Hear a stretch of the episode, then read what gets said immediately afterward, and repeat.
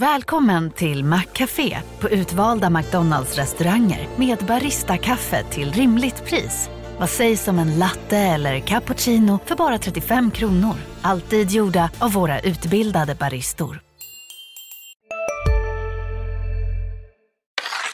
Det här är avsnitt eh, 57 av Sportklubben, LT Sportens podcast om SSK och Hockeyallsvenskan. Jag heter Andreas Hansson, jag har med mig Anton Gustafsson denna gång och ja, idag ska vi prata om ganska så mycket. Vi har mycket att beta av Anton. Är du taggad? Ja det är jag. Det känns som att vi alltid har mycket att beta av. Det spelar ingen roll om det är matchfri vecka eller tre matcher. Det finns alltid en massa att prata om. Så det, ja, det är bara att köra igång. Ja, det har varit ett, eh, ett uppehåll, men det har hänt en hel del och vi eh, ska bland annat prata om nyförvärvet Patrick Newell och vilka förväntningar vi har på honom. Vi ska också prata lite grann om en ny regel som gör att Newells debut faktiskt kan dröja längre än eh, önskvärt för SSKs del. Vi har en hel del SSK-rykten vad gäller Silly eh, att beta av. finns en hel del som eh, det surras om eh, bakom kulisserna där. Eh, bland annat kanske spelare kan bli tillgängliga från en krisande seriekonkurrent. Eh, kommande matcher också. SSK har ju ett väldigt gynnsamt eh, spelschema framöver. Och så har vi en del eh, Twitterfrågor och annat som har kommit in som vi ska beta av eh, längs vägen. Så att eh, mycket att prata om. Nu kör vi!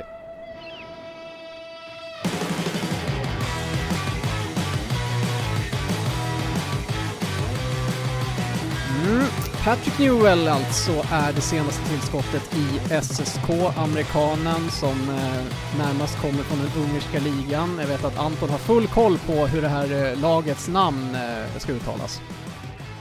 Jag får klippa ut. Jag, måste bara, jag, jag har faktiskt gjort research på det här. Uh, just det. Och det, det, är inte så svårt uttal som man kan tänka sig. Uh, jag har faktiskt gått in på en uh, så ungersk-svenska föreningen och då eh, kunde man få en, ett ljudklipp på det, så jag har faktiskt suttit och övat lite. Men det är inte konstigare än, eh, äh, vänta.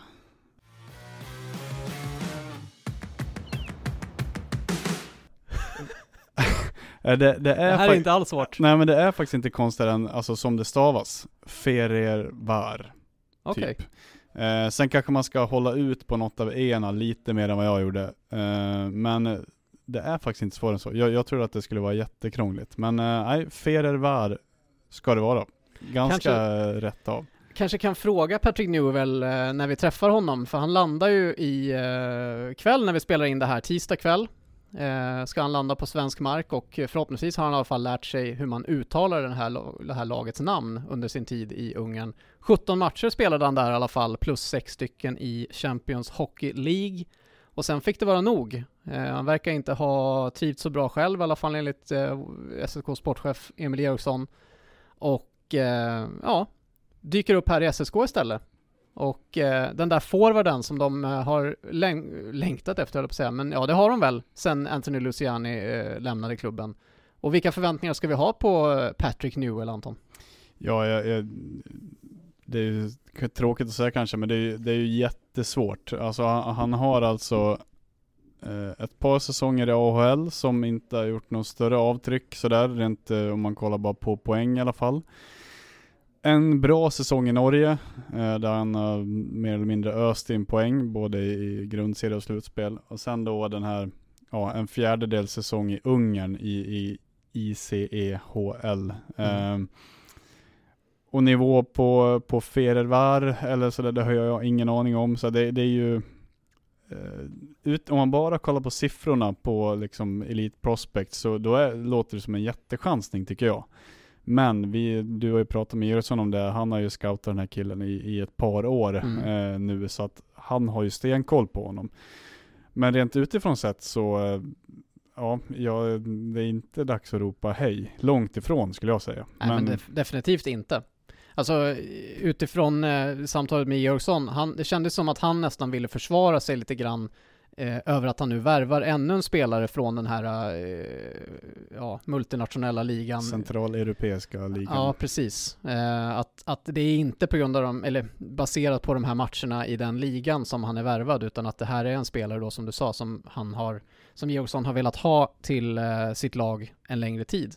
Eh, och eh, ja, ni kanske har eh, läst den artikeln redan, den har legat ute på lt.se några dagar, annars så rekommenderar jag nästan att ni gör det för att få den här bakgrunden på, eh, ganska intressant tyckte jag, väldigt nördigt är det ju om man nu vill veta allt som har att göra med ett nyförvärv till SSK, så eh, det är ju, det är ju ner på detaljkunskap alltså om eh, collegehockey och vilka, vilket lag som spelar på en viss storlek på rinken och ja, vilken division som är bra i college-systemet och, och sådär. Men helt klart är ju i alla fall att Georgsson har värvat spelare från, med den här bakgrunden tidigare som Patrick Newell också har, eh, som har spelat i, ja, på vissa nivåer och presterat på ett visst sätt och sådär. Han har ju fina meriter på så sätt att han har utsetts till bästa forward och vunnit skytteligan och sånt här på college och i då tydligen en bra division i alla fall.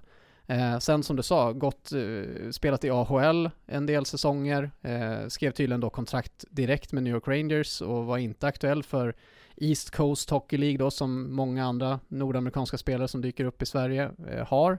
Och så, ja, norska ligan då gjorde mycket poäng. Men som alltid, det kan ju bli fågel eller fisk. Det är jättesvårt att veta vad man ska förvänta sig, men det är ju en, en, en offensiv roll väl som man ska ha i alla fall och, och ja, förväntas göra poäng.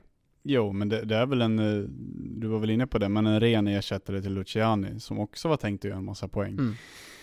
Så att, nej men det, det är där, det, han är värvad för att göra poäng och det är de förväntningarna man ska ha på honom såklart. Även om det är svårt att veta om det blir, ja, det, det, är inga, det är inga säkra pengar man kan lägga på att han gör en massa poäng så. Nej, och en spelare som, ja jämfört med Luciani då som var Eh, ja, strax över 1,70 väl så är ju i alla fall Patrick Newell några centimeter till. Eh, men om han är fysisk i, i spelet eller någonting vet inte egentligen. Eh, det det ja, känns som ett oskrivet kort för oss och säkert för många som lyssnar också. Men eh, Emil, Emil Eriksson verkar ju ha eh, koll på den här killen och verkar också vara ganska angelägen om att bättra på det här eller leva upp till, ska jag säga, ryktet om att kunna värva bra nordamerikaner. För det har han ju inte lyckats med riktigt, även om Cole Castles kanske inte var så misslyckad som vissa kanske tycker. Så det var i alla fall ingen poängspruta.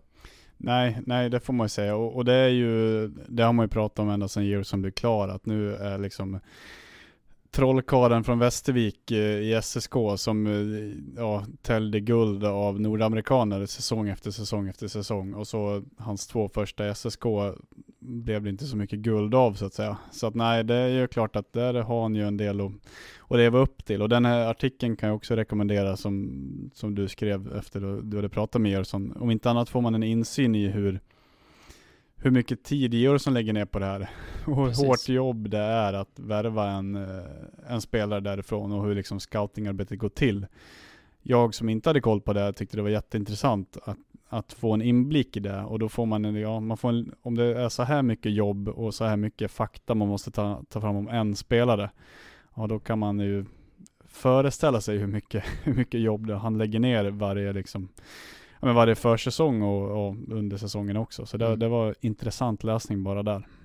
Ja, bara att man vet vilka college som spelar med europeiska mått på sin rink. Eh, ganska viktig information trots allt eftersom man ofta pratar om omställningen från liten till stor rink. Mm, ja men verkligen. Det är ju någonting man ofta pratar med att det tar ett tag och sådär och om man har det i, i kroppen redan innan så är det mycket vunnet. Eh, och, och, vi ska prata lite grann om just, eh, han kommer ju inte spela av allt att döma på onsdag då, onsdagens match mot Almtuna hemma. Eh, men eh, ändå, eh, vi har fått en fråga från Niklas Persson just eh, hur vi tror att kedjorna kommer formeras med Patrick Newell i laget.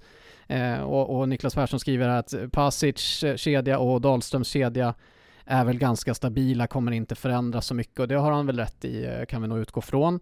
Eh, vi fick ju ingen fingervisning egentligen i, på träningen idag hur eh, kedjorna kan förändras eftersom man kör ju på med det som man har haft tidigare. Eh, Erik Engstrand har försvunnit eh, tillbaka till Malmö men eh, Alex Järnik har å andra sidan kommit in och eh, går in rätt av bara på den positionen i tredje kedjan med, med Albert Sjöberg och eh, Leon Wallner. Eh, vad tror du Anton, hur, hur, eh, vart går han in någonstans, eh, Patrick Newell? För vi Ja, vi vet ju att vi har en, en lätt, lettisk forward som kanske inte öser in poäng. Är det hans plats som, som Newell ska ta tror du? Det känns väl naturligast, eh, att han går rätt in där tillsammans med Videlli och Liljevall. Eh, men det, det, kän, det, kän, det blir mycket press på Krastenberg, så det känns som att vi pratar om det varje vecka, varje podd. Men eh, han, eh, det känns som att han måste göra en kanonmatch mot Almtuna för att det inte ska hända. Eh, och vad jag menar med kanonmatch, ja, han måste ju poäng, han måste ju mål. Eh, minst ett, om, om han liksom ska kunna behålla den platsen. För han har fått så många chanser nu.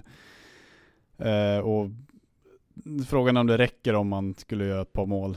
Tveksamt. Men han, han eh, ja, det är mycket press på Krastenbergs nu. Om han inte ska bli nedflyttad i hierarkin så, ja, han måste göra en väldigt, väldigt stabil och bra insats mot, mot Almtuna helt klart. Annars tror jag att det, tanken är nog att skicka in Newell där. Det, det, om jag får gissa så, ska, så gissar jag det. Mm. Jag har inget, inget bättre förslag heller. Jag skulle också tro att det är så, men, men en intressant konkurrenssituation blir det i alla fall. Eh, vi kan väl höra vår kollega Marcus Langbrandt eh, träffade Magnus Bogren efter träningen eh, här och försökte väl att luska lite grann i alla fall kring vart Newell ska in i laget. Patrick också kommer väl ikväll här så att uh, han är väl, uh, kommer inte vara spel, uh, spelklar till imorgon i alla fall. Så får vi se på fredag. Jag vet Emil jobbar med pappersarbetet där. Men det är bra att han kommer hit så han får komma in i det så snabbt som möjligt och träna i alla fall. Så mm. det blir bra. Är han med på morgonvärmningen imorgon då eller? Det lär han ju säkert vara. Ja. Så att han får komma in och känna och träffa killarna alltid. Så.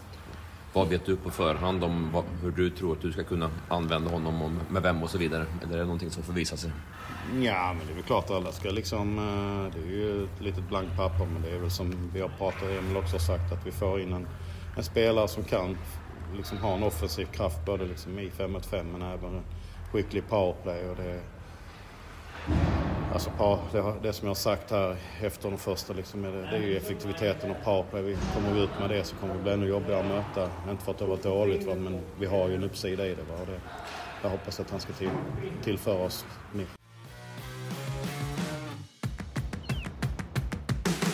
En spelare för powerplay och eh, offensiva situationer då, kan man ju sammanfatta det som. Eh, att Patrick Newell ska användas i, inget överraskande i sig naturligtvis.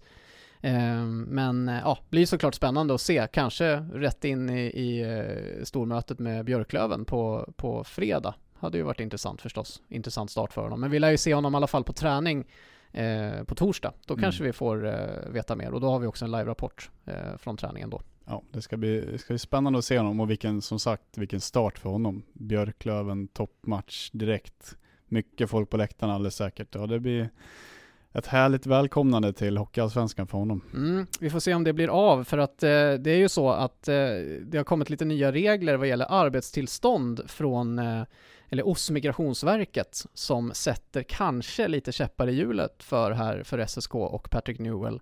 Eh, för det är nämligen så att, eh, som vi hörde där, e- Emil Eriksson håller på med pappersarbete och tydligen så har man eh, kört fast lite grann på något sätt i Eh, en, en detalj kring passet. Eh, tidigare har man bara kunnat skicka in ett, eh, e-, en, en kopia, en bild på passet. Nu måste man dit till en ambassad eller eh, ja, antagligen, vad jag har förstått hittills i alla fall, jag försöker sätta mig in lite grann i det här, så handlar det om att man måste besöka Sveriges ambassad i sitt hemland och visa upp passet fysiskt i, i egen eh, hög person så att säga och eh, där har man eh, kanske gått bet lite grann. Eh, och det här kan innebära att det, går, det kan ta upp till två veckor för den här handläggningen att bli klar.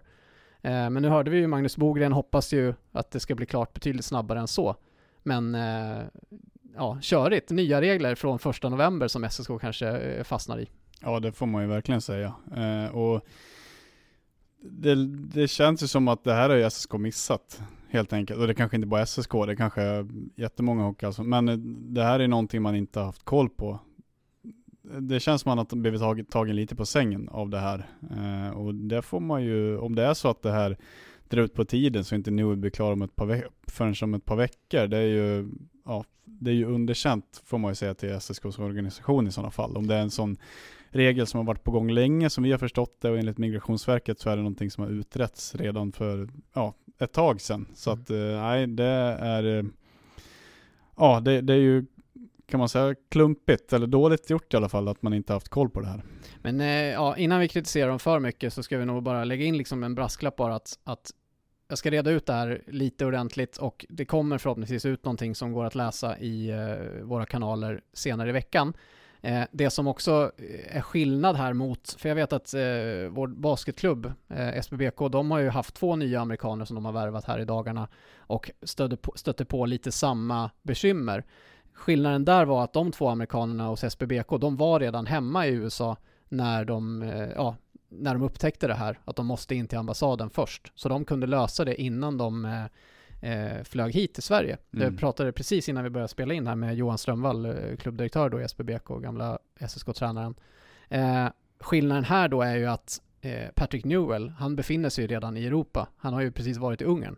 Mm. Så han vill ju naturligtvis av praktiska skäl och ekonomiska skäl inte åka hem till USA för att visa upp ett pass på en ambassad och sen åka eh, till Sverige igen. Och jag tror, jag har fått signalerna på att SSK ändå lyckats lösa det här på något sätt. Mm. Eh, men att det verkar vara också som att hos Migrationsverket så är man inte riktigt hemma på exakt hur alla de här nya reglerna ska tolkas. Det är alltså nytt sedan första november, så de håller också på att jobba sig in i det här och det verkar vara lite olika från handläggare till handläggare mm. hur man ska eh, hantera det här. För det låter ju ganska orimligt att någon som redan befinner sig i Europa ska behöva åka just till USA. Man kanske kan gå in på svenska ambassaden i Ungern då istället. Ja. Eller någonting va. Eh, jag utgår från att man faktiskt har löst det här eftersom vi vet att Newell kommer landa i Sverige ikväll när vi spelar in det här. Annars skulle han väl inte ens sitta på planet hit, rimligtvis. Det låter ju rimligt ja. Ja, så vi får se hur det här löser sig. Det här kanske vi eh, kan reda ut under onsdagen eller eh, ja, vi lär, vi lär återkomma i ämnet. Så mycket kan vi säga. Det vi vet är i alla fall att han kommer inte spela på onsdag och eh, det kommer inte Lukas Karlsson göra. Det kommer heller inte Dragan Emisevic göra. Eh, men Albin Karlsson kommer antagligen göra det fastän han inte var med på träningen här på tisdagen. Och eh, det var väl i alla fall välkommet det. Det var nog några som blev lite oroade. Fick ju in någon fråga om det också här, eh, om att eh, man är sköra direkt på backsidan eh, när någon saknas. Och det är i och för sig korrekt. Eh, kommentar från FPL Väster. Att eh, man är skadekänsliga på backsidan. Det blir ju så naturligtvis när man bara är sju. Jo men verkligen. Och det här är ju ja, låter väl lite som en trasig skiva kanske, men det här har vi pratat om ända sedan Berger försvann, att man är tunna på backsidan. Eh, det är bara att kolla på när Norrby blev skadad, det, då blir det ett jättehål direkt och det, det är man ju jättekänsliga för det. Och det är ju någonting såklart som måste lösas, att man måste ha in en back till, en seniorback till. Eh, så nej, jag, jag förstår att eh, supportrarna blir lite oroliga när Karlsson inte är med, men eh, ja, nej men som sagt, vi, vi har ju fått till oss att han troligtvis kommer spela ändå. Men nej, det, det måste ju vara eh, något av det som Georgsson jobbar rätt hårt på, att, att få in en till där. Mm. Precis, och, och eh, vi har fått fråga på, på hur, hur lånespelarnas status är, Erik Engstrand och Viktor Sjöholm, det är Marvel, eller är det Marve? Marve eller Marv?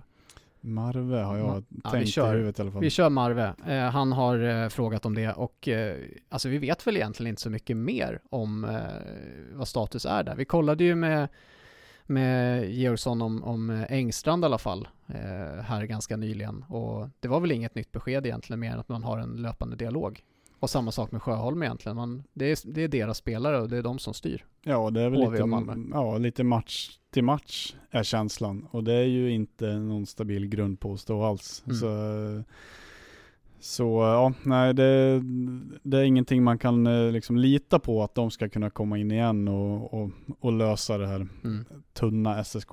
Och i Malmös fall så är det ju, de har ju en tunnare trupp nu eftersom eh, de har släppt en spelare, Christian Vesalainen, som har åkt hem till Finland och med Erik Engstrand så är han ju också inte junior längre, vilket betyder att det är karenstid, fyra dagar, när han ska byta mellan eh, Malmö och SSK.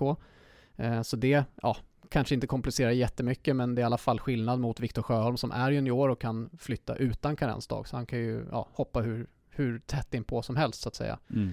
Eh, så där har man i alla fall en bra back som, som finns tillgänglig, men det måste vara ganska eh, hoppigt för Viktor Sjöholm också, om det nu inte är så att han ska vara kvar i HV och komma, han fick komma tillbaka och spela en match, gjorde tydligen bra ifrån sig i den och, och ja, kan ju hoppas att han vet vad som ska hända i alla fall. Det, nu var han ju med i landslaget här och ja, får se Nej. vad som händer antagligen. Nej men det, det kan ju inte vara någon eh, bra situation för en ung kille som ska utvecklas. Att hoppa emellan eh, spelsätt, eh, backpartner, tränare och allt möjligt och miljö.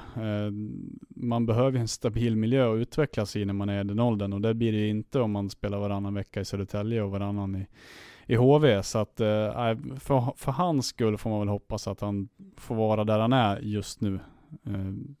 Skulle jag tycka i alla fall. Eh, sen är det klart att han var ju väldigt bra i SSK så att eh, det skulle inte skada SSK om man fick avsluta säsongen här. Mm. Vi tar en liten andningspaus så sen eh, går vi in på just eh, landslagsuppehållet och eh, vad som eh, hände där med våra, våra SSK-spelare. Ja, det är ju så. Vi har alltså kan ha totalt nio stycken från vårt område med någon form av ja, SSK, Järna, Södertälje och eller Nykvarnskoppling som är med på junior-VM i, i vinter faktiskt. Eh, tre stycken i SSKs trupp just nu. Eh, Albert Sjöberg, Ludvig Jansson och Alex Tjernik. allihopa var i farten här under landslagsuppehållet. Eh, Sjöberg och Jansson då naturligtvis med Sverige som vann tre och förlorade en match eh, och den sved nog lite, lite särskilt den där 1-6 förlusten mot Finland eh, som är starka finnarna på eh, J20-nivå. Det känns som att de är det år efter år mm. efter år. Det är ju, jag tror Sverige får hålla lite i hatten där så att inte, ja kört om kanske de redan har gjort, men så att de inte också sticker iväg. Det är väl kanske en annan podd, men det, ja, det, om man liksom är om man bryr sig väldigt mycket om svensk hockey tycker jag att man ska vara lite orolig där, för finnarna hittar någonting som funkar och eh, ja, de är, de är steget före Sverige nu, absolut. Mm. Eh, Albert Sjöberg gjorde ju mål i en eh, match, eh, Ludvig Jansson två assist totalt. Eh, han var faktiskt minus tre i den där 1-6 förlusten mot Finland, kanske inte så en rolig match eh, för hans del, men han gjorde ju en assist i powerplay i en annan match och en assist i 4 mot 4 spel tror jag mot Tjeckien. Eh, och sen så, ja, jag vet inte vad man ska säga om det, men, men såg du något av dem på träningen? De var i alla fall med och tillbaka ju, eh, sen, sen eh, landslagsspelet. Ja, jag, jag, eh, har ju, det får ni se sen på lt.se senare i veckan, men jag, jag eh, hängde med Dragan Umicevic idag eh, hela förmiddagen eh, och följde han och vad han gör varje dag för att komma tillbaka från skada. Så jag hade inte riktigt båda ögonen på träningen, så att jag, eh, ja, jag har inte riktigt koll på, på hur, de, hur de såg ut. Det var särskilt inget eh, speciellt kan jag tänka mig ändå, utan eh, ja. Nej, det var, det var ingenting som drog mina ögon Nej. till sig i alla fall. De är tillbaka i alla fall och eh, vi får ju se eh, dem in action mot Almtuna. Men eh, vi har ju alltså eh, fyra andra lokala spelare i andra klubbar. Adam Engström från Järna SK, eh, han eh, spelar ju Rögle till vardags. Eh, han är ju med och aktuell för junior-VM. Noah Östlund och Kalle Odelius i Djurgården, båda från Nykvarn är ju aktuella och Simon Robertsson, Berts eh, son som spelar i Skellefteå, han har ju faktiskt moderklubb SSK trots allt. Mm. Spelare som jag verkligen gillar faktiskt, som jag gärna skulle vilja se i SSK på ett lån eller någonting, hade kunnat bli väldigt intressant. Eh, men han gör ganska bra ifrån sig ändå i, i SHL. Um, och så uh, lite så här smålokala då, Viktor Sjöholm då och Jonathan Lekkerimäki som har ett förflutet i SSK som ungdom och så Sjöholm då som, ja, vi får se om han är med i, i SSK någonting mer eller inte. Mm. Lite, lite hårdraget att kalla honom för lokalspelare i alla fall, efter fyra matcher va? Ja, det, det har varit snäll mot honom. Men eh, kan väl bara konstatera att eh, den här truppen då till junior-VM ska ju tas ut den kommer nog tas ut eh, inom några veckor i alla fall. Och sen 14 december, då börjar ju det här, eh, ja, den landslagsperioden. Eh, 14 december ända till 7 januari som längst om, om eh, juniorkronorna skulle gå till final då i, i junior-VM i Kanada. Eh, och eh, SSO kan ju tappa tre spelare ganska kännbart. Eh, sju matcher kommer de missa totalt sett och eh, här är ju, ja, hur ska SSK hantera det här egentligen? Det, det är någonting som man säkerligen funderar på och eh, ja, Nej, lite, det... lite tuff uppgift sådär. Om, ja. om alla tre försvinner, Kärrenik, Jansson och Sjöberg. Ja, det är ju en jättebra fråga hur de ska lösa det. Eh, som vi var inne på, backsidan är redan tunn. Tappar man Jansson, eh, och tänk om man skulle få någon oturlig skada på det, då sitter man ju riktigt illa till. Eh, så att nej, minst en back måste in för att bara lösa JVM. Eh, och det är lika med Sjöberg, det är ju en, visst han är junior men ja, han, han har ändå en stabil och liksom ganska viktig roll i SSK just nu och även kommit igång med målskytte lite grann de senaste matcherna här. Så mm. att, eh, ja, nej, det, det blir någonting att, att pussla med ett evigt pusslande eh, verkar det bli den här säsongen för eh, Emil Jörsson och Bogren och gänget alltså för att eh, ja, då kan man ju tappa de här tre. Eh, man vet, vi vet ju att Lukas Karlsson finns, vi vet inte hur, det verkar inte gå jättesnabbt tillbaks i alla fall för honom. Nej, han, han åkte lite skridskor idag med, med mjukiskläder på sig, inte ens skydd alltså, så att nej, det är nog inte jättenära där än, får man inte intrycket av. Och han var bara ute och gled omkring i, i 5-10 minuter, sen gick han in med sjukgymnast eh, Adam Isik. Eh, så att nej, det, det, verkar inte vara på gång direkt. Mm, nej, precis. Och Viktor Sjöholm då, han kanske också blir uttagen till junior-VM, mycket möjligt, även om det är hård konkurrens på backsidan. Eh, och eh, ja, det är ju om Erik Engstrand då kan bli tillgänglig, om man kan uh, få till en sån lösning kanske. Då finns i alla fall en spelare att lyfta in.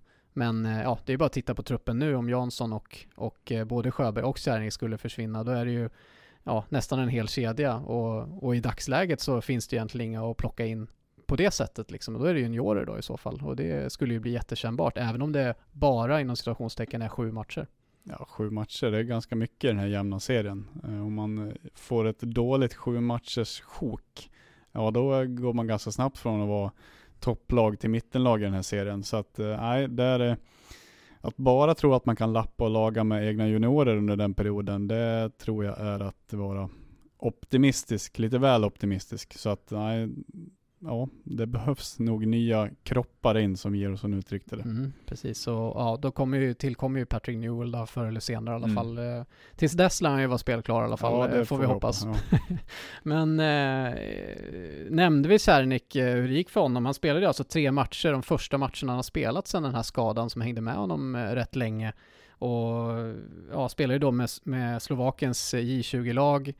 Eh, ett mål, två assist på tre matcher Eh, och eh, ja, verkar ja, gjort helt okej okay ifrån sig i alla fall och, och ja, bra, bra att han är tillbaka i spel i alla fall. Det blir väldigt spännande att se honom mot Almtuna känner jag. Han ska ju rätt in i, i, i tredje kedjan. Ja men verkligen. Jag ska ju erkänna då att jag inte har följt Slovakiens J20-landslag. Har du inte gjort det alltså?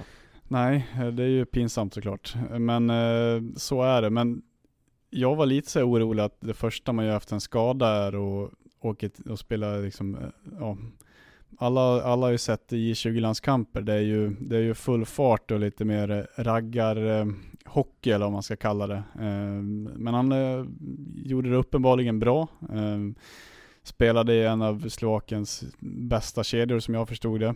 Ehm, där man kunde se utifrån i alla fall. Men som du sa, det ska bli väldigt intressant att se honom här mot Almtuna där han får gå gå in i en, i en, i en kedja så att säga. Mm. Eh, jag tycker att han visade väldigt gott gry på försäsongen. Jag tyckte att jämfört med förra säsongen så såg han lite mer eh, vuxen ut eller man ska säga. Han har alltid haft den här farten och tekniken som har varit väldigt spektakulär, men under försäsongen tyckte jag att man såg glimtar av att han kunde utnyttja den här snabbheten och tekniken på ett på ett bättre sätt, mer effektivt sätt, som gör att han då kan hävda sig bättre. Har du också valt att bli egen? Då är det viktigt att skaffa en bra företagsförsäkring. Hos oss är alla småföretag stora och inga frågor för små. Swedeas företagsförsäkring är anpassad för mindre företag och täcker även sånt som din hemförsäkring inte täcker. Gå in på swedea.se företag och jämför själv. Hej, Synoptik här. Hos oss får du hjälp med att ta hand om din ögonhälsa. Med vår synundersökning kan vi upptäcka både synförändringar och tecken på vanliga ögonsjukdomar. Boka tid på synoptik.se. På seniornivå kanske. Eh, så han såg så himla intressant ut tyckte jag. Och jag, ja, därför var det väldigt synd att han eh, ja, har varit skadad så pass länge. Men nu kommer han ju få chansen. Och nu blir det lite upp till bevis om han har växt till sig eh, på det sättet som man behöver för att ja, kunna vara en bra seniorspelare också. Mm.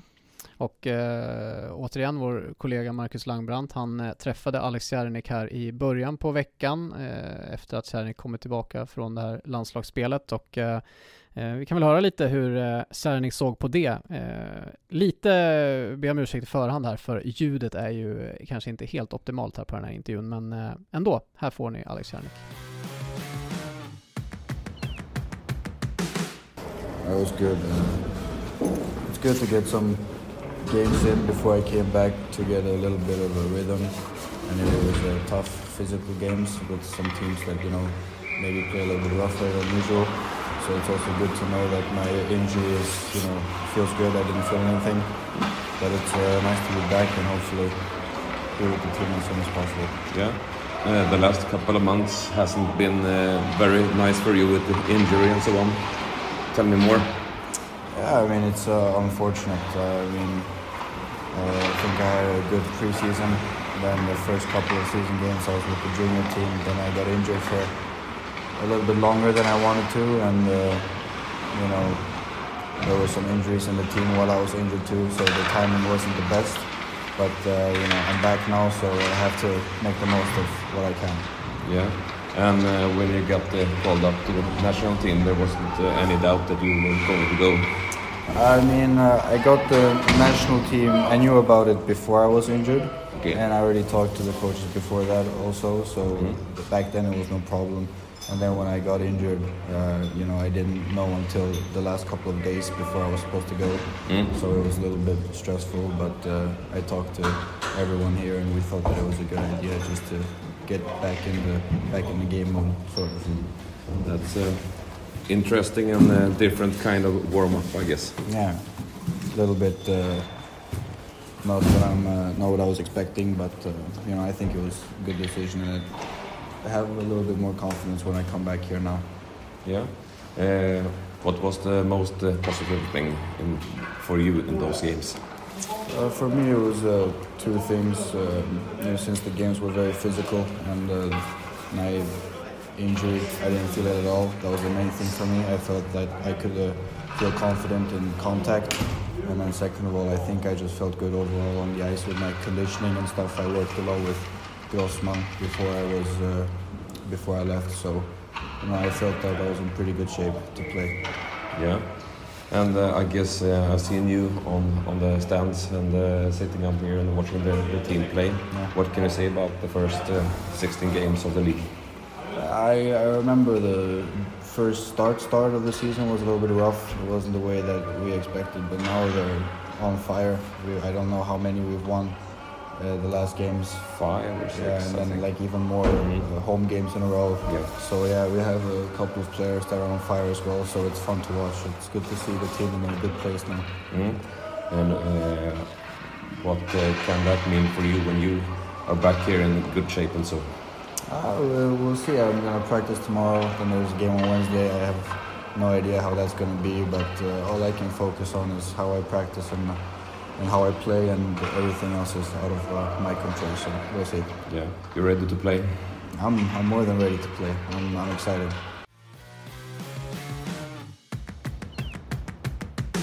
Mer än redo är han alltså, Alex Järnik säger han och eh, det låter ju, ja det båda gott. Ja, det får man säga. Det, han verkar taggad. Och eh, om, om det är någon eh, form av, ja, det är ju hårdare konkurrens i det svenska laget skulle man väl kunna påstå utan att eh, vara alltför våghalsig och Albert Sjöberg och Ludvig Jansson, jag vet inte om de är supergivna i JVM, men det är i alla fall Alex Järnik, det kan vi nog slå fast, att han kommer spela JVM. Eh, Ja, det, det tror jag man vågar lova ändå. Spela i första kedjan i, i landslaget nu i alla fall och som du sa, är ju bra omgivning och verkar Ja, vara en, en ledande spelare i det här laget. Ja, och gjorde poäng också, så att eh, nej, det, han kommer de få klara sig utan. Mm. En annan spelare som också gjorde poäng under landslagsuppehållet, det är inte en junior, det är våran vän Renars Krastenbergs alltså, som gjorde ett plus två i en landskamp mot Norge, alltså ett mål, två assist, och sen eh, ytterligare en målpass mot Danmark under deras eh, ja, landslagsvecka. Eh, ja, undrar vad det kan betyda. Är det en, en ny lätt som vi får tillbaks till, till SSK? Ja, vågar man hoppas på det? Eh, jag vet inte. Han gjorde ju det här efterlängtade målet mot Västerås. Blev ingen catch-up-effekt från det, så det är väl tveksamt. Men det, det är ju det är viktigt för honom att göra mål och han gjorde ju ett sånt, ett Krastenbergs mål som man lärde sig att känna igen från försäsongen med Mm. SSK. Precis, var väldigt eh, där i högra cirkeln va, stod han. Ja, gled in, tog sig tid, gled in i teckningscirkeln och skickade in den 4-2 målet tror jag det var eller något sånt där. Eh, så nej, det är ju superviktigt för honom att göra mål och vi var inne på det innan, men, men klockan tickar ju för, för Krastenbergs helt klart. Eh, han själv är ju inte nöjd, men det är ingen annan heller som är nöjd med att han bara gjort ett mål.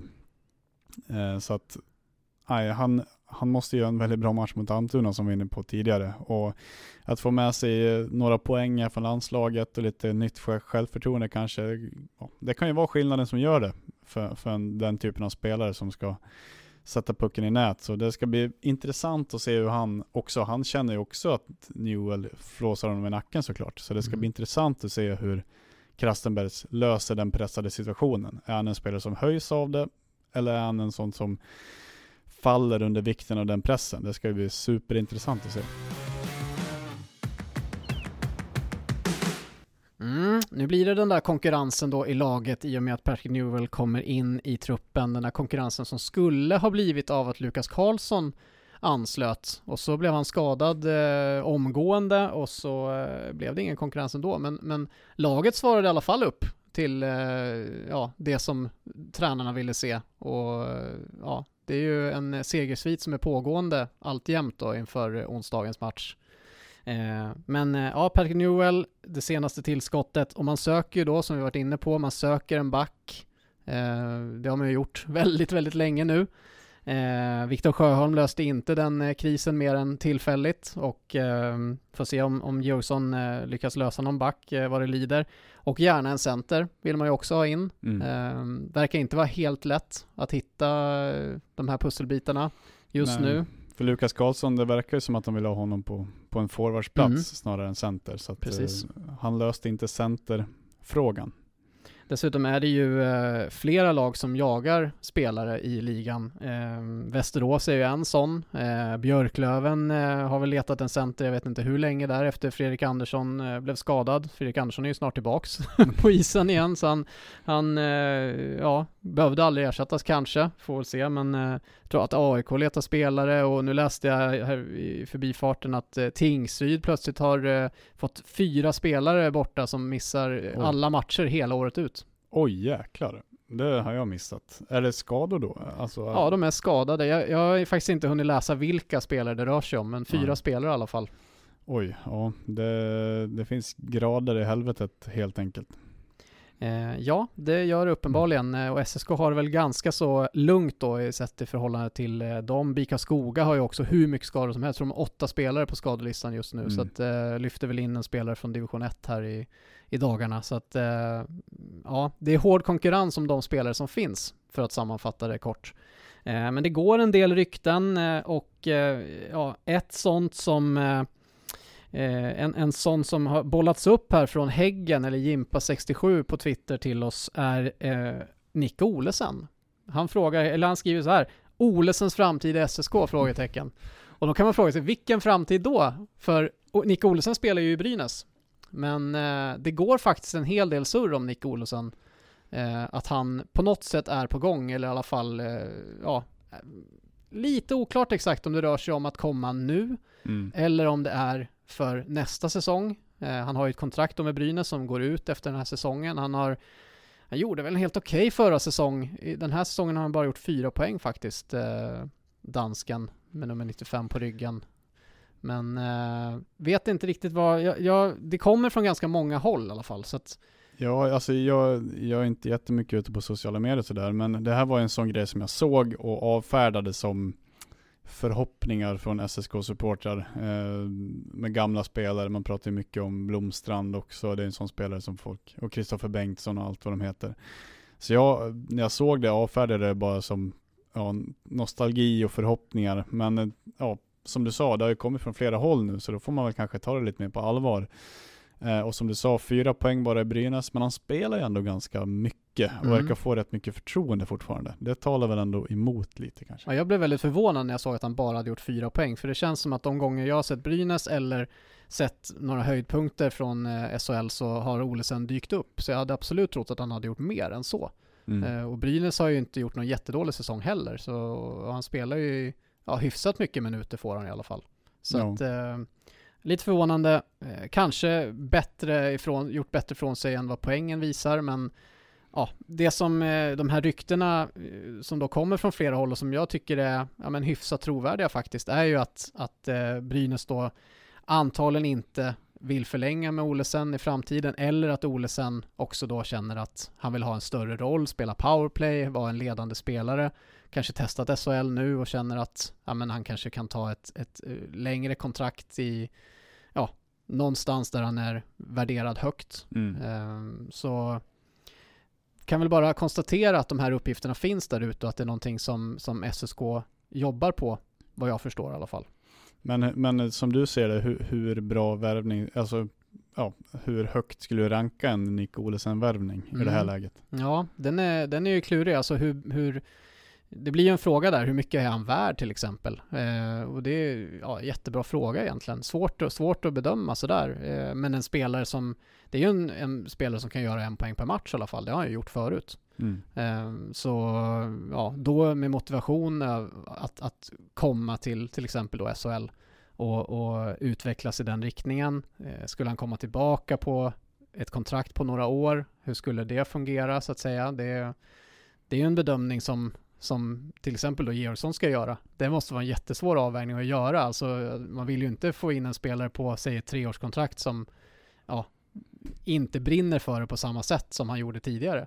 Och det finns också en sån där liten, ja, ska man verkligen värva tillbaka en spelare? Det kan nästan inte bli bättre i alla fall än vad det var förut. Nej, Så- det är sällan det blir så i alla fall. Mm, precis. Så, um, med absolut en bra värvning såklart. Det, det är ju en toppspelare, om han nu levererar som han gjorde förut. Mm. Så hade det varit en bra spelare. Eh, andra rykten som går är ju kring Almtuna som eh, har en eh, körig ekonomi. Eh, vi såg här i dagarna att de lägger ner sitt damlag, vilket var ganska uppseendeväckande, måste man väl säga, vilket påverkar SSKs damer som spelar i samma serie som dem. Eh, nu verkar det som att de kanske kan, eh, ja, det finns Uppsala Hockey eller IF Uppsala eller vad de heter, Mm. som kanske kan ta över det här laget så att i alla fall de kan fortsätta spela i serien.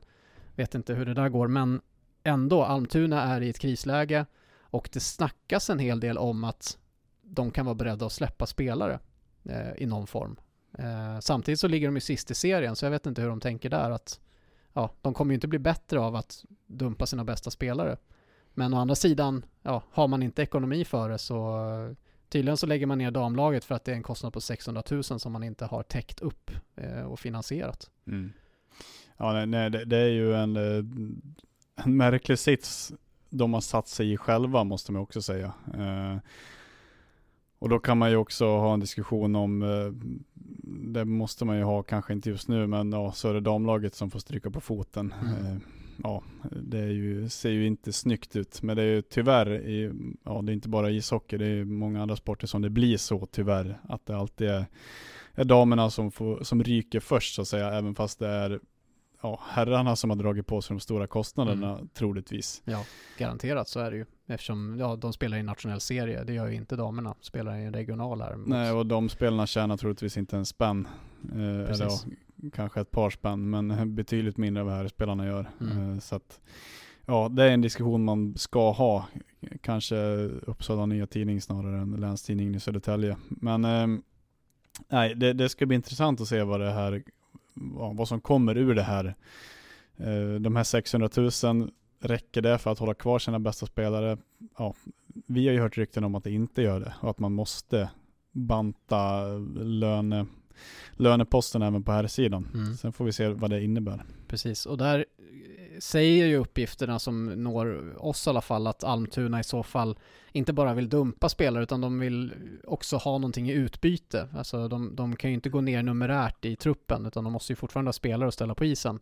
Så att, eh, ja, kanske att det kan vara tal om någon form av bytesaffär, eh, en, en trade helt enkelt, eh, mellan ja, Almtuna och den klubben som ska ta över vissa spelare. Det finns väl intressanta spelare i truppen i Almtuna, tycker jag i alla fall. Frågan är väl i så fall vilka ska SSK skicka dit?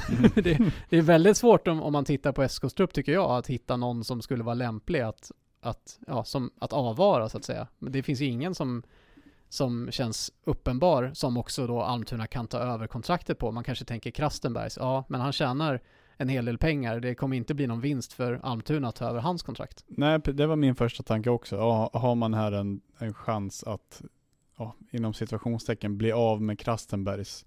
Men som du säger, om man tänker ett varv till, han är ju dyr.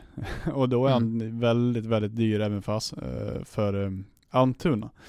Så att ja, jag vet inte, Ho- honom blir det nog svårt att hitta någon slags affär med på det sättet. Det är väl om, om SC skulle, skulle få två spelare eller någonting.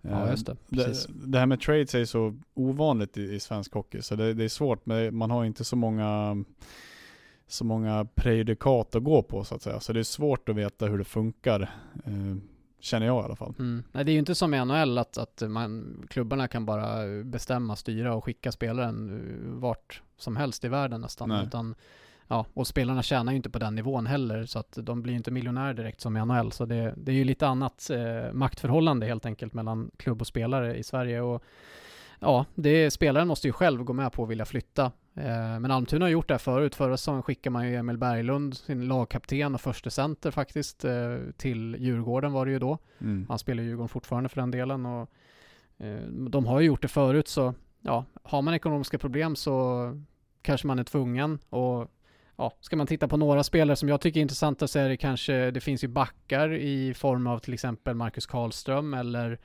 Jakob Ragnarsson. Eh, I och för sig spelare med stort hjärta för Almtuna tror jag, fått känslan av. Båda två har varit där tidigare under en längre tid. Mm. Um, en mer rutinerad back som Viktor Aronsson till exempel, som eh, känt på SHL tidigare och sådär. Oskar Asplund är ju en eh, Verkligen. talangfull back som också gör mycket poäng som många, som ja, man har hört också många redan varit ryckt i innan det här. Mm. Så att det är väl en spelare som kanske som kanske kan bli aktuell och, och lämna också. Precis, eh, även det är en egenfostrad Almtuna-spelare, så Mm. ja, man vet ju inte hur de ställer sig där liksom kring att lämna sin moderklubb. Ehm, ja, nej men det finns ju spelare, Viktor Hertzberg toppar ju deras poängliga och ja, kanske skulle kunna vara någonting, men eh, ja, man måste ju också se liksom vilken roll tar han i SSK. SSK behöver ju helst en center nu eh, Ja. och inte en ytterforward. Hertzberg är ingen center. Däremot Hampus Harlestam är ju en center, eller Jakob Svensson. Golovkovs. Kan också spela center. Gör det- inte det nu tror jag, men, Nej, men inte kan, gör. kan spela center absolut. eh, ja, det, Får Krastenbergs en lettisk eh, kompis Jaha, då i, i. SSK. lättkedjan i SSK om det skulle bli sant. Ja. Eh, han, han är också en, en spelare som har gjort rätt mycket poäng den här säsongen. Mm. Jag tror han är uppe i en av de som gjort flest i Almtuna. Så att, Mm. eh, och tjänar säkert en del, så det kanske är en sån spelare man kanske vill bli av med från Almtuna för att ja, tjäna pengar på något sätt. Mm, en blick framåt då mot eh, kommande matcher. Det är ju ett gynnsamt spelschema som SSK har nu, eh, som man får här efter lands landslagsuppehållet. Eh, man spelar alltså sju av de kommande elva matcherna eh, hemma i Scaniarinken fram till den 16 december. Eh, och då är det ju uppehåll till den 27, eh, alltså över jul. Eh, så det är väl landslagsspel där igen eh, som väntar tror jag. Eh, Men ja, va, va, vad ska man förvänta sig? Är det, är det bara att fortsätta hemma segersviten nu då och, och rada upp segrar här? Eller det känns i alla fall som ganska viktigt för SSK att fortsätta vinna på hemmaplan och utnyttja det här att man har ja, man har så lite resor nu den kommande tiden. Ja, dels det att man, man har ett gynnsamt läge rent så, men också som jag var inne på, det här landslagsuppehållet. Att kanske köpa sig lite tid eller ja, skaffa sig en poängbuffert ifall det skulle bli Just det. spelarkris där. Och, så att man kan så att säga ha råd att tappa några poäng under den perioden. Eh, så ja, nej, det blir en viktig, eh, viktig period här för SSK av flera anledningar. Mm. Eh, och, och då har vi kommit in på det här med JVM igen då. Eh, JVM-lägret, junior-VM, det börjar ju den 14 så de spelare som tas ut till JVM, de missar ju de två sista matcherna före uppehållet också. Så redan här börjar det ju kännas lite grann kanske för SSK då om man skulle tappa tre spelare. Ehm, bra att veta i alla fall eh, och ta med sig till, till den här kommande perioden att ja, ganska viktigt för SSK att vinna de kommande matcherna och dessutom har man väldigt lite resor och som vi var inne på de här fyra eh, bortamatcherna som man spelar nu fram till 16 december det är alltså två mot Almtuna, en mot AIK och så en mot Modo. Mm. Så förutom Modo-matchen så är man alltså på hemmaplan konstant fram till ja, den matchen är 7 december. Det är ju väldigt gynnsamt får man säga. Ja men precis som du sa, inga jobbiga resor alls egentligen. Ja, förutom Modo då kanske. Eh, och det är inte på andra sidan jorden det heller. Så att, nej det, det är ju, SSK har dels har de ju skaffat sig ett bra läge med tanke på hur bra de gjorde det innan uppehållet. Eh, men de, ja, och, och där de skaffade sig då, och det kan de bygga vidare på nu. Så att nej, det är ett jätteläge att verkligen cementera sig själva i toppen här. Eh, nu, nu ska de ju ta den chansen också, men de har ju verkligen ja, skaffat sig den möjligheten. Mm, och nu är det här en liga som, där alla verkligen står alla och det går inte riktigt att, att hitta någon logik alltid i resultaten och, och sådär. Jag bara tänker att efter eh, jul och eh, ja, över årsskiftet så ska ju SSK å andra sidan spela väldigt mycket på bortaplan. Då har man istället 8 av 11 matcher på bortaplan eh, över årsskiftet och in på nästa år. Och jag vet inte om man kan liksom tänka så att det blir väldigt viktigt att vinna mycket hemma nu för att det blir svårare sen att vinna borta. Ja, den logiken verkar inte riktigt finnas i serien så att säga, att det skulle vara svårare att möta något lag borta än hemma mot ett annat lag. SSK har ju till exempel gått bet mot Vita Hästen här liksom Mm. gång på gång. Så ja, men, men ändå vill jag nästan tänka att det är väldigt viktigt att vinna nu just på grund av hur schemat blir längre fram. Jo, men eh, också för om man kollar på SSKs fina hemmaform, de har verkligen skapat sig, och det kanske har saknats de senaste säsongerna, att, att Scaniarinken har blivit en borg, som man, Mm. det är kanske lite uttjatat att säga, men de, är ju, de har ju skapat någonting hemma som gör att de är väldigt svåra att slå på hemmaplan. Och det vill man ju såklart bygga vidare på. Och ja, då blir det ju återigen viktigt att ta många poäng, i alla fall gå plus från den här perioden, Mm. eh, till när man ska ligga borta mycket. Och alltså eh, tre möten som väntar nu mot Almtuna inom ja, de kommande veckorna. Eh, återigen det här med spelschemat, vi behöver inte Mm. gå in på det, vi har sagt kanske tillräckligt om det, men, men hur som helst, eh, Almtuna får inte heller bli ett nytt Vita Hästen här, att det blir ett lag som ligger i botten och som man ändå har väldigt svårt att vinna mot. Nej, Ja. det, är, det är matcher man måste vinna. Alltså man måste kunna gå plus mot de här bottenlagen om man ska vara ett topplag. Eh, annars blir man det här mittenlaget som vinner och förlorar mot alla. Mm. Eh, så nej, det, det är viktiga, viktiga matcher också att sätta ner foten någonstans och visa att de här, det här är matcher vi kan städa av för att vi är liksom topplaget Södertälje. Mm. Och Almtuna har man alltså inte mött tidigare, så nu är det den här onsdagen är det första mötet mot Almtuna. Då får vi se hur SSK tar sig an det här laget då, som vi då redan har pratat ganska mycket om. I ekonomisk kris, ligger sist i tabellen. Om, och just det här snacket om att, att spelare kan vara på väg bort och sådär, kanske säljas ut eller sådär. Alltså det, det måste ju, om det når till oss så måste det ju vara ett snack som finns internt i klubben eller i, de har ju varslat personal på kansliet, alltså Mm. men de säger ju än så länge att nej, det här ska inte röra spelartruppen.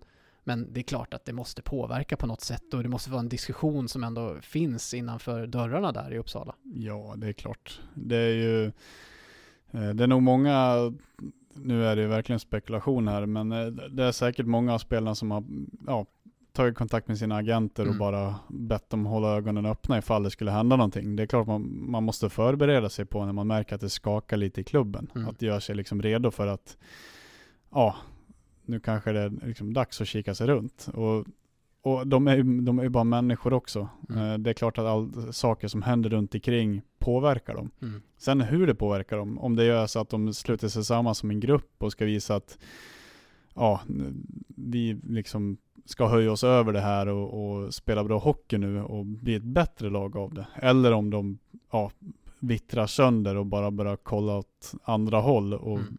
liksom kör sig själva ännu längre ner i skiten. Det får man väl se, men ja, det kommer påverka dem på något sätt. Det är jag ganska övertygad om. Mm. Ja, precis. Och om det här snacket har nått oss nu och kommit upp till ytan på, i lokalpressen så har det säkert funnits en längre tid internt i alla fall Mm. eh, och, och varit känt där. Och ja, som du säger, naturligtvis har de börjat sondera lite grann med sina agenter och ja, det är klart att det måste bli ett fokus som påverkar dem. Å andra sidan kan det bli som du säger också, att man går, sluter sig samman istället och, och liksom försöker göra det bästa av situationen. Mm. Blir lite den här riktiga underdog-stämpeln på sig hela tiden. Och nu har man dessutom haft ett uppehåll eh, där man kanske har hunnit snacka ihop sig lite grann. Ja, Ja, ehm, en- enskilda spelare vill kanske också visa upp sig då Mm, och det göra det ännu bättre och spela för ett kontrakt någon annanstans. Mm. Två stycken hemmamatcher alltså den här veckan. Almtuna på onsdag och så sen då Björklöven på fredag kväll. Ska också bli väldigt intressant att se det. Ett, eh, ett toppmöte. Eh, SSK har ju mött Djurgården tidigare men de har inte mött Modo, de har inte mött Björklöven. Så nu får vi se vad SSK går för lite grann. Man har slagit Västerås ganska övertygande får man säga och Karlskoga har man slagit två gånger, de två lagen som ligger närmast i tabellen. Uh, ja, blir väldigt intressant att se vad SSK, eh, hur, hur SSK kan hantera Björklöven som uh, också har gått som tåget får man säga och uh, har spelare som verkligen är i form. Ja, det ska bli en jätterolig match på alla sätt. Och som du var inne på, det, det, är ett riktigt test för SSK det här. Eh, är det här ett lagbygge som är ett topplag, ja men då, måste, då ska man kunna ge Björklöven en match. Så att, ja, det, det, är två riktigt bra, eller två lag i väldigt bra form som möts. Eh, mm. och det ser man ju såklart alltid fram emot. Mm. Och, och sägs att det ska vara rätt mycket publik också på gång. Det har surrats lite grann under den här matchen ett tag mm. faktiskt. Eh, nere i kulissen, eller vad säger man, i katakomberna där nere mm. i, i Scanarinken att, att det säljs ändå hyfsat, men jag har inga siffror på det. Jag har inte heller hört något, men det är klart om inte en sån här match lockar folk så vet jag väl inte Nej. vilken match som gör det. Nej, precis. Nej, det blir väldigt kul. Jag själv ska faktiskt eh, vara en del av eh, åskådarsiffran. Eh, ska gå med en kompis på den här matchen och, och ha trevligt. Så eh, ja, ser ni mig på läktaren, säg hej. Bara trevligt och, och om det Careful kommer fram. what you wish for, ja, kanske Andreas Hansson. Nu får vi se om, eh, ja vad folk tycker om LT. Du kommer stå i kö till dig för att liksom, säga ett sanningens ord här.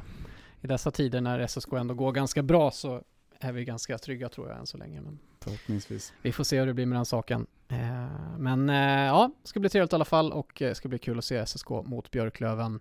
Eh, och med det så tror jag nästan att vi är klara för idag Anton. Uh, nu har vi betat av väldigt mycket ämnen. Två sidor körschema hade vi. Ja, och vi har saker att skriva så att uh, nej, vi har inte riktigt tid att sitta här och prata så mycket längre till faktiskt.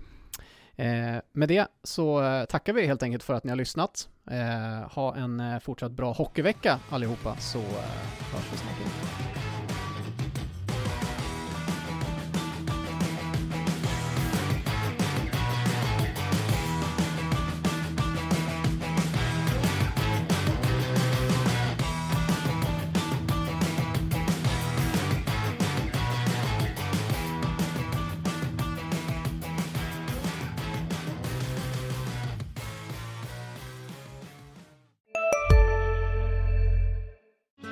Susanne Axel här. När du gör som jag och listar dig på en av Krys vårdcentraler får du en fast läkarkontakt som kan din sjukdomshistoria.